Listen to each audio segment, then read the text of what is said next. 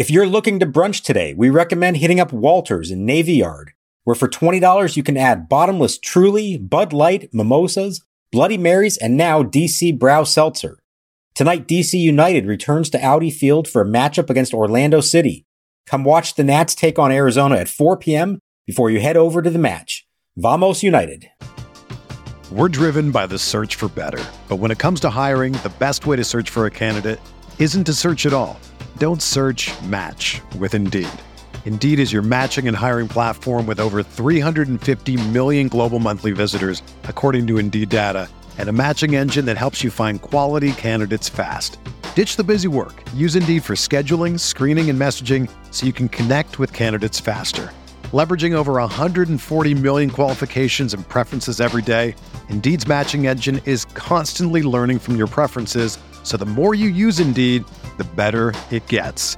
Join more than 3.5 million businesses worldwide that use Indeed to hire great talent fast. And listeners of this show will get a $75 sponsored job credit to get your jobs more visibility at Indeed.com slash BlueWire. Just go to Indeed.com slash BlueWire right now and support our show by saying that you heard about Indeed on this podcast. That's Indeed.com slash BlueWire. Terms and conditions apply. Need to hire? You need Indeed. Here's the pitch. Swinging a ground ball sharply hit through the shift and by a diving Trea Turner. In to score is Escobar as Peralta goes to third and Varsho on at first with a single to right center. And the Diamondbacks having themselves a big bottom of the first inning. Three runs are home, still only one out. Ross has the sign he wants. He sets at the belt. The runners go. The 3 2 pitch is hit deep to right center field. Back goes Soto to the track, to the wall. It is long, long gone. 6 2 Arizona, three run shot for Escobar, his eighth of the year. And Ross pays big time for the loss of control here in the fourth inning. Hello and welcome to Nats Chat. I'm Tim Shovers, producer of this podcast, joined by Mark Zuckerman of MASNsports.com. Al has the night off. Don't worry though, he will be back at it tomorrow for the series finale against the Diamondbacks. I'm just here to eat up some innings. Mark, I know it is late and it's been a busy stretch for the team and an off day is far away, but I do have one trivia question for you at the end of this, and I promise it's not too lethal. Okay. Uh, I can stay up late and try to keep my mind fresh for that one. But let's just start off by saying, you know, this is Al's first day off this season. I would not have pegged him for being really savvy. Like this is a veteran move to take off a late night Saturday game that turned into a total dud. Like he knew something. He knew what he was doing. That's a move that I should be making. That's not a move that I expect him to be making this early in his podcasting career. So credit to Al for picking a good night to take off. We're going to have to try to make this one into something without him because we don't have Al and we didn't exactly have the most exciting game to talk about. Well, I think you set the bar though with that Saturday afternoon game at Yankee Stadium. A two and a half hour rain delay after a night game, extra innings, about fourteen different changes to your game story if you had, if you had worked it. So we're just all trying to catch up to your premonitions. Yeah, no, that was a good one. That's my one for the year. I will never take a better day off than that one. I, I won't luck out like that again. Al had the day off, and the Nats had a rough one. They lost 11 4 in Mark's hometown of Phoenix, Arizona. Joe Ross allows eight runs in just four plus innings. Nats leave 11 men on base. Another game of double digit men stranded on the base pass. Kyle Schwarber stranded eight men himself. We'll get to that later.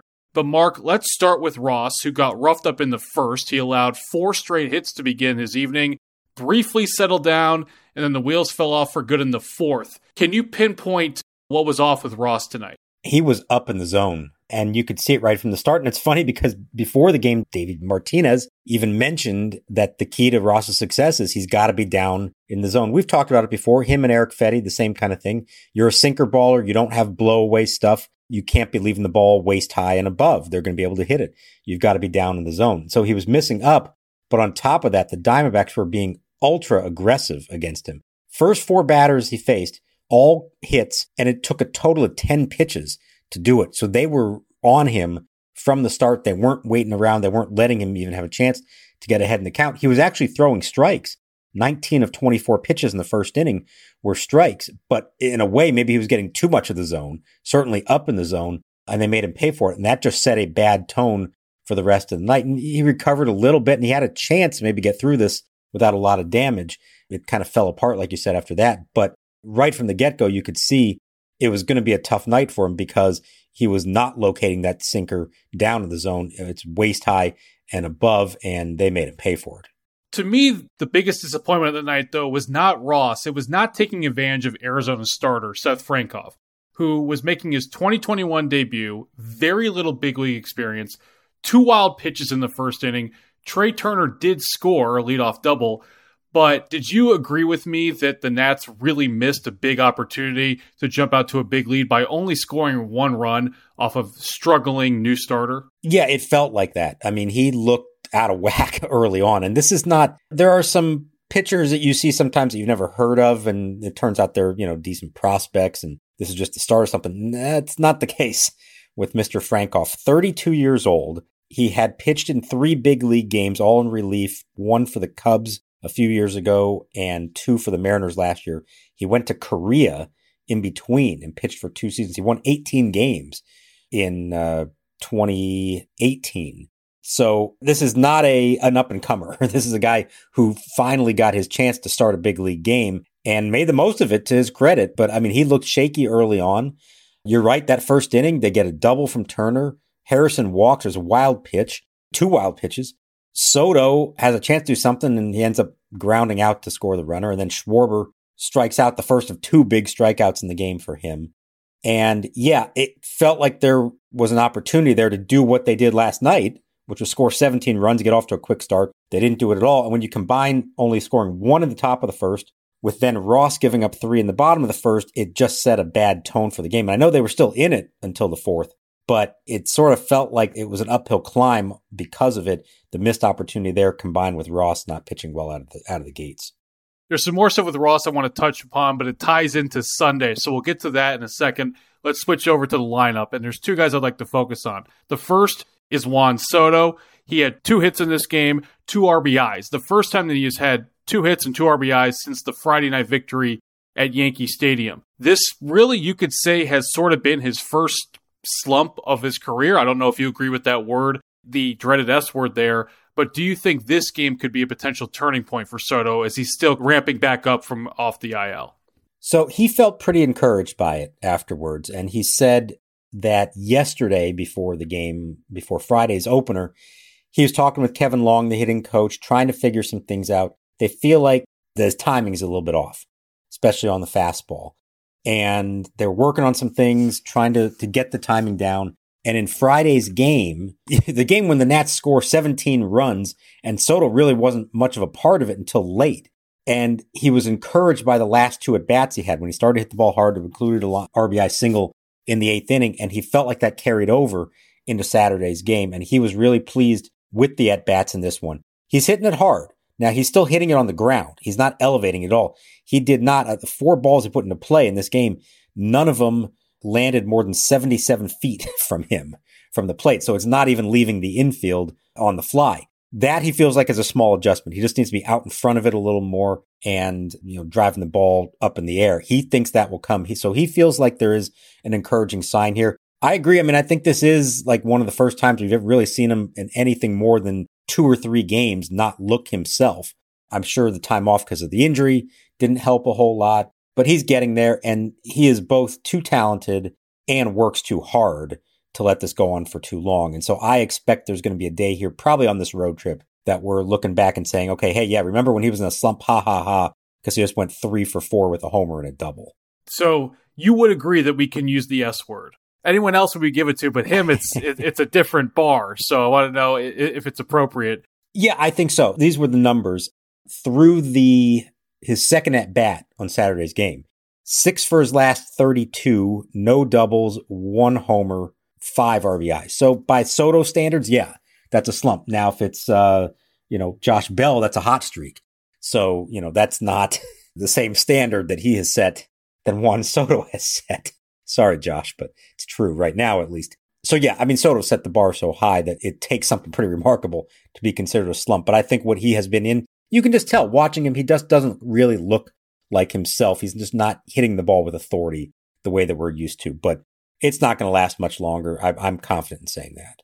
Soto was treated with a lot of respect. Basically, intentionally walked in the fifth inning. You could tell they were pitching around him. And that led to the big moment of the game where the Nats had one more chance to get back into it.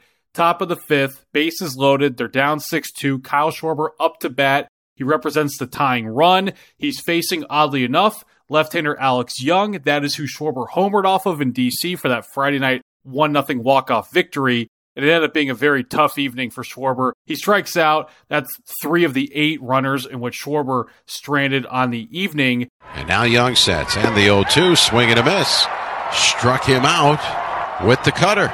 And with that, Mark, I know you and Al every single day talk about the lineup and how it's been floating around and the Vanna White wardrobe changes. But do you like him as Soto's protection? Because that was a very stark moment there of Arizona was not going to pitch to Soto. They were pitching to the next guy and they were able to strike him out. Well, and they were pitching to him because they knew they could bring the lefty in to face him. So that was like the double whammy there. Yeah, I mean, the way he's going, no, I don't love him as Soto's protection. The problem is who do you trust as Soto's protection right now?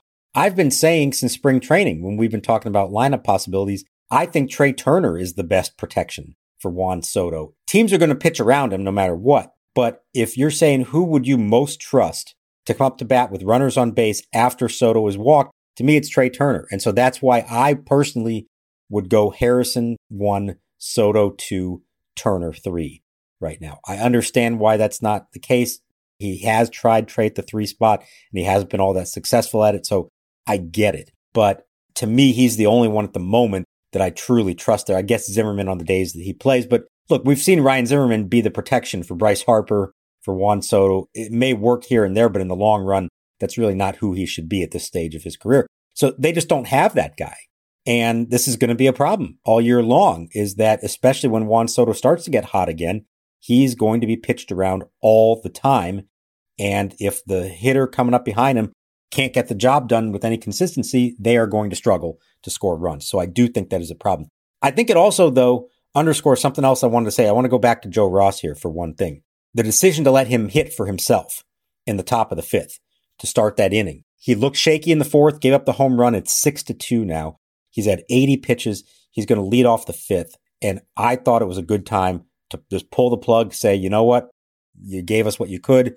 We've got guys in the bullpen we can turn to. Let's try to score some runs here on this 32 year old rookie. Now, I know Joe Ross reached base. It was on an error. So it's not like that directly affected it, but he came back in the fifth and only faced two batters. It did not go well. And all of a sudden he's out of the game. So was that worth it when maybe you could have put someone else up there, Andrew Stevenson, somebody else to lead off that inning as a pinch hitter. And maybe that inning plays a little differently if you do that. I thought that was an opportunity to be more aggressive offensively.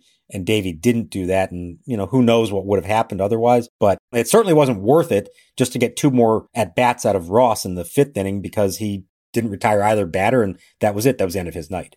I'm glad you mentioned that. I totally agreed with you in the moment. I thought that they should have pitch hit for him and just end his day after four innings. I was surprised by that. Oddly enough, it worked out. As you said, he gets on base, but then quickly he gets the hook in the fifth, and rightfully so. As I was running through it in my head, the only reason why it made sense to send him back out there for at least one more inning was because Fedde's pitching on Sunday. Do you think if Corbin or Scherzer were pitching on Sunday and they weren't anticipating using the bullpen more, then maybe Davey would have yanked him in the top of the fifth? That could be part of the equation. And Davey did mention the bullpen in explaining that decision and saying they don't have any off days here for a while. They're in a stretch where they are playing every day.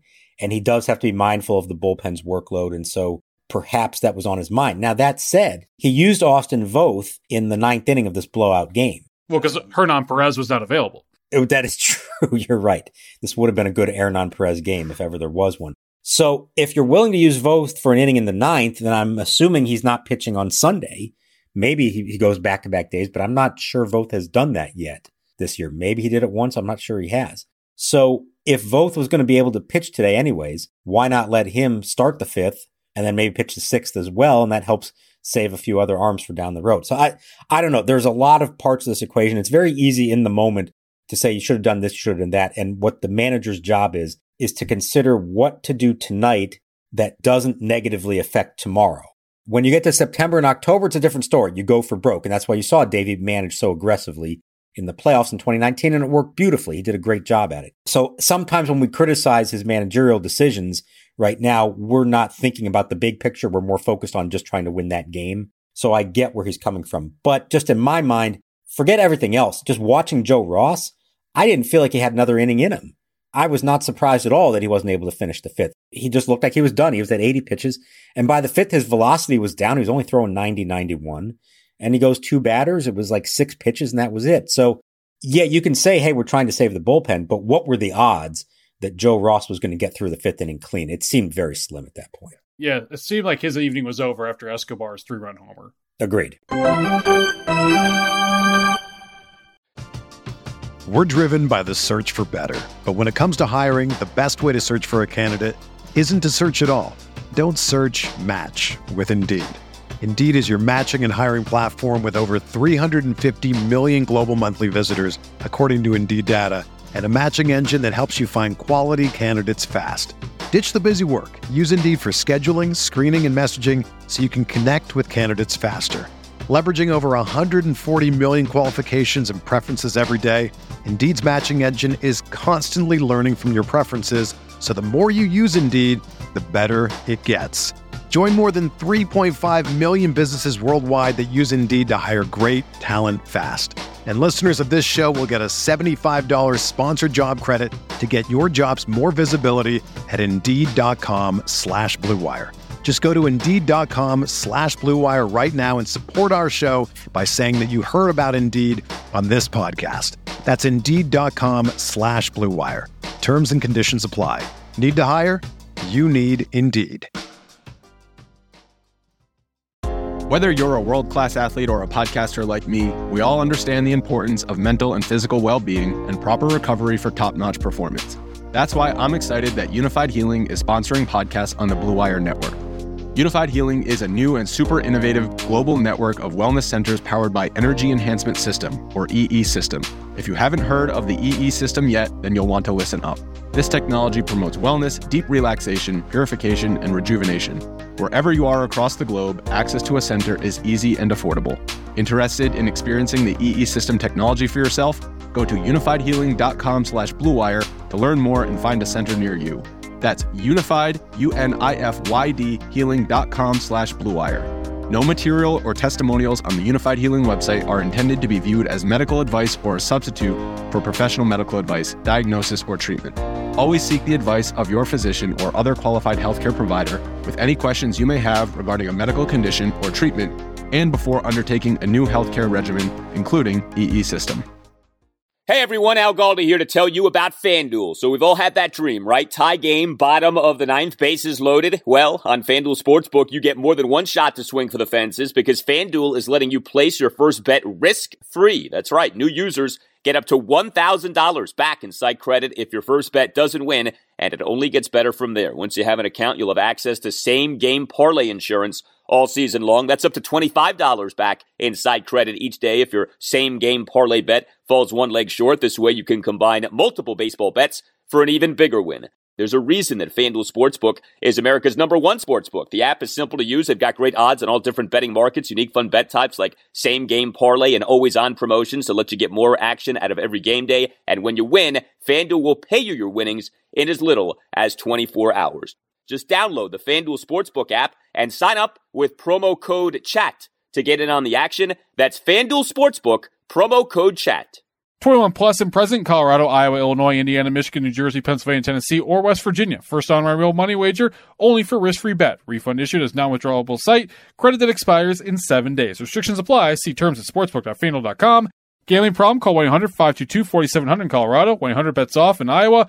109 with it, Indiana, 100 270 7117 for confidential help in Michigan, 100 Gambler, New Jersey, Pennsylvania, Illinois, Virginia, Tennessee, 1 800 889 9789, or in West Virginia, visit www.1800gambler.net. Are you interested in buying or selling your home? Support for Nats Chat comes from Rachel Levy of Compass Real Estate. By focusing on the personal parts of the real estate process and using technology to simplify the rest, Rachel seamlessly guides her clients through their experience. Rachel uses her deep local knowledge and exceptional customer service to advocate for her clients all across DC, Maryland, and Virginia. To learn more, follow her on Instagram at Real Estate Rachel.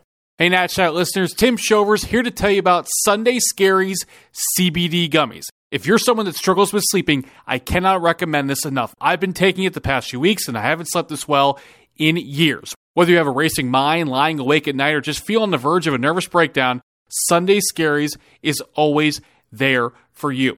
And I also want to thank everyone that has been using the promo code so far. Got a note from Sunday Scaries and they said, We've had listener participation. Can't thank you enough. Let's keep it up. Go to sundayscaries.com, use the promo code NATSCHAT, get 25% off your first order. That's 25% off your first order at sundayscaries.com with the promo code NATSCHAT. Again, one more time. Go to sundayscaries.com, put in the promo code NATSCHAT, and you'll save 25% off your first order. So do that for NATSCHAT, do that for yourself, and you'll sleep better than you have in years. Sunday is a very busy and important day for the organization, as at 1 o'clock in Trenton, New Jersey, Stephen Strasburg is pitching for AAA, making a rehab start, and at 4 o'clock, Fedde's on the mound in Arizona against fellow right hander Luke Weaver. I have two questions for you, Mark, based off that Sunday buffet. The first one is if all goes well for Strasburg, let's say he throws five innings, only allows one hit, strikes out four, one walk. Do you expect his next start to be next weekend in Nationals Park against the Orioles? Yes, I do. I think as long as he gets through this one healthy, I don't even think the results matter that much. I think as long as he gets through it healthy, gets five innings, gets the pitch count up there, you know, approaching 80, then yes, I think they will activate him and he'll pitch next week. Now, they're not going to say it up front going into it because if he does struggle at all, if he doesn't feel right, if you know if he has a couple long innings and they have to pull him after three something like that then you say okay maybe we need to have him do one more of these. But i think that is their ideal plan. As long as he feels all right and gets the um, right amount of workload on sunday then yes i think his next start is for the nationals second question is Erick fedde straight up auditioning for his job tomorrow after joe ross has dropped off a bit or is it fait accompli and regardless if strasburg comes back he's taking fedde's spot in the rotation I think it's probably close to certainty that he takes Fedde's spot. Now, Joe didn't help his case on Saturday with that start, but I think he's done enough. I mean, it's been two bad starts now for Joe Ross, and the other ones he's got an ERA under two. And maybe hasn't looked perfect in all of them, but he's been effective.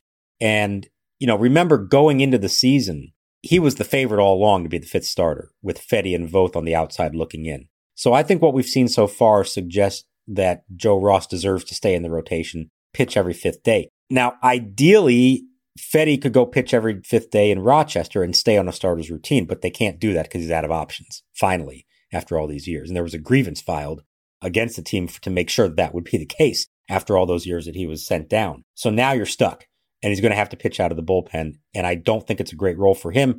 And I don't think it's going to leave him in the best position to take over if and when somebody else gets hurt or if they need a doubleheader starter or whatever that might be. So it's not an ideal situation for him. But unless he is just lights out and has a phenomenal start against the Diamondbacks, or unless something else wacky happens in the next week, I think it's probably safe to say that Strasburg replaces Fedde, and Fedde winds up in the bullpen and, and just hopes to still be able to contribute that way while staying fresh and available for them if they need him to start again down the road.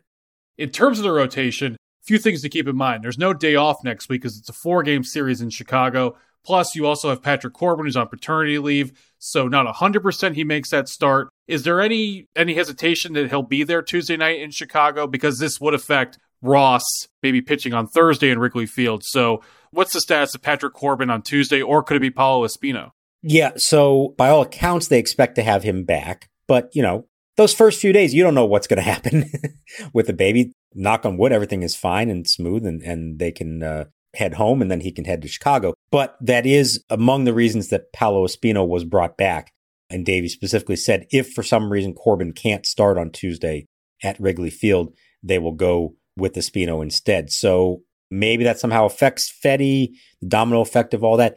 I suppose the other scenario would be that both Fedde and Strasburg could start games next weekend and, and go with a six man rotation for the moment. I don't think that would be a long term solution here, but maybe for the moment they could do that just to buy some time. But all of these are the reasons why they're not just going to come out and say it yet. But if Strasburg pitches well in his rehab start, if Corbin and his wife are fine and the baby's fine and he's able to rejoin them and nothing else crazy happens, I think it's just going to be a straight up Strasburg replacing him and the uh, rotation will be intact with those five who were supposed to be the five starters all along.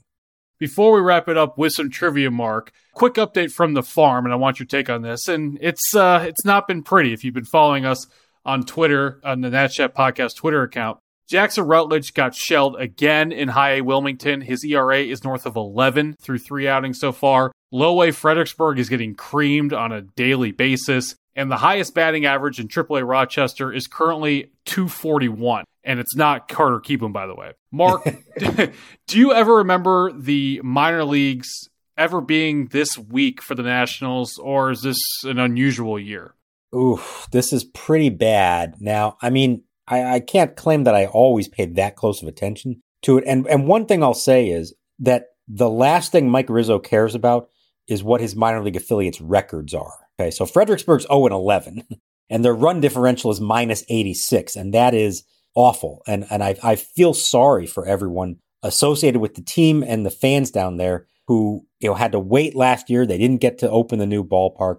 They finally get it this year, and the team down there is just not up to snuff with the rest of low A ball, and it's too bad. You hope that over time this gets better for them. But Rizzo doesn't care about what their records are. He cares about development of the players. And so in that regard, you do have to look more on an individual level than on a team level. So as bad as the records are and the team batting averages and, and all that stuff, you sort of shrug it off and say that's not really the goal of the minor league. So there is that. You know, Rutledge off to a rough start. That's not great, but he's still young this is kind of his first real experience with this. And this is why you don't rush some of these kids a little too fast. Uh, you know, you want to make sure they have a chance to have success at the lower levels. So the good news is Cade Cavalli's been great so far. You hope that Rutledge figures it out as well. The team down in Fredericksburg just does not have big name prospects at all for a variety of reasons, but those are not the future stars. Maybe somebody comes out of that group over time, but they're not the stars. And AAA often is uh, veterans and fringe players who you're just hoping are ready to be called up if you need them. And uh, again, in their case, especially the pitching staff there, they just do not have, you know, a lot of big name, you know, future stars. So it's rough. It's rough right now. We've heard in the offseason how they were ranked as the 30th farm system in baseball. And as much as the team tries to downplay that and say, well, that's not an accurate reflection of our talent, well, so far, you know, it kind of does look like it. But there's time. It's an adjustment. All these guys didn't get to play at all last year. And so you have to take that into account. But more than anything, I'd say look at the individuals. Look at who the top five to 10 prospects in the organization are. See how they're doing. And most importantly, see what progress they make. They're only a few weeks into the season, so you don't want to judge it too much yet. Give them some time. But it has been painful to watch from afar. And, you know, it's not helping the organization when it comes to the reputation of their farm system, which came into this season about as low as they've ever come into it. Okay. Trivia mark. Filling in for Al, and this is this is my thing. I can take it. It's late. It's like 1 a.m. as we're taping this, so my mind isn't 100% sharp, but let's go for it. I'll, I'll give my, my best effort here. Well, you grew up on West Coast time, so hopefully you can uh, you can muscle through it for this one question here. And it has an Arizona tie to it. And no, it's not about Roenis Elias, though. I did want to a- oh. ask a question about him. But um, this dates back to 2012, first division championship for the Nationals, and that season mark they visited Arizona in August for a three game weekend series. Won two of three, but their lineup featured three different leadoff hitters that weekend. Can you name two of the three leadoff hitters for the Nats? 2012. Ooh, okay. All right. I'm going to say that Jason Werth was one of them because he did ultimately lead off for them at the end of the season and in the playoffs. So I'm going to hope that Jason Correct. Werth is one of them. And I think Bryce Harper was leading off sometimes that year. Am I right on Bryce Harper? Not that weekend. I'll give oh. you one more guess. Uh, all right. Um, Ian Desmond was the opening day leadoff hitter, but that didn't last for long. So I don't think he was uh, still doing it. All right, 2012. Um, I don't think Rick Ankiel was still on the roster at that point. Not that he was ever a great leadoff hitter. How about a Steve Lombardozzi leadoff appearance? Yes, very good, Mark. All right. Danny Espinosa was the other one.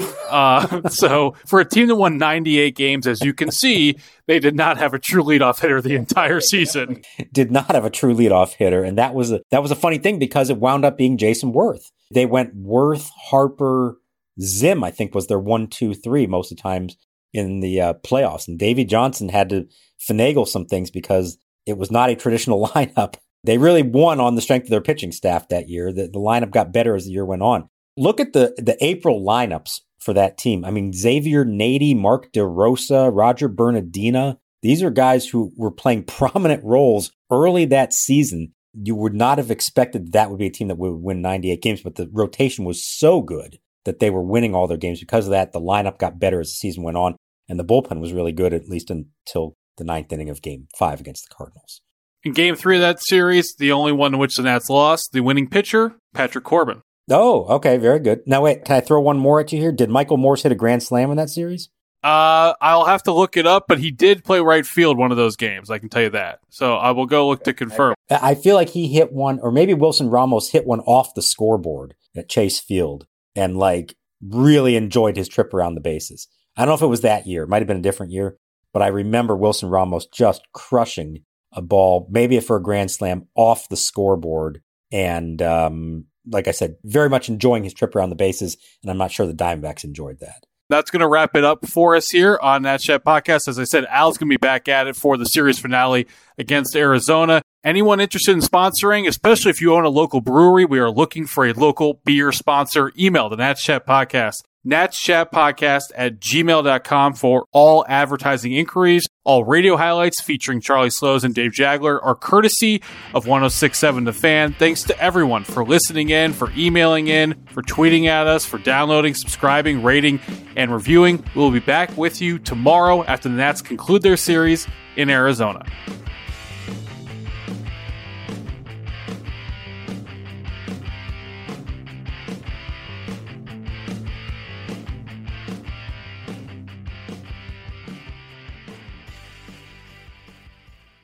Mother's Day is almost here, and you can get her the most beautiful time tested gift around a watch she can wear every day from Movement. Whether your mom is into classic dress watches, rare and refined ceramics, or tried and true bestsellers, Movement has something she'll love. And right now, everything at Movement is up to 50% off site wide during their Mother's Day sale. A watch is a gift that celebrates all the time you spent with mom, and a Movement watch is even more than that.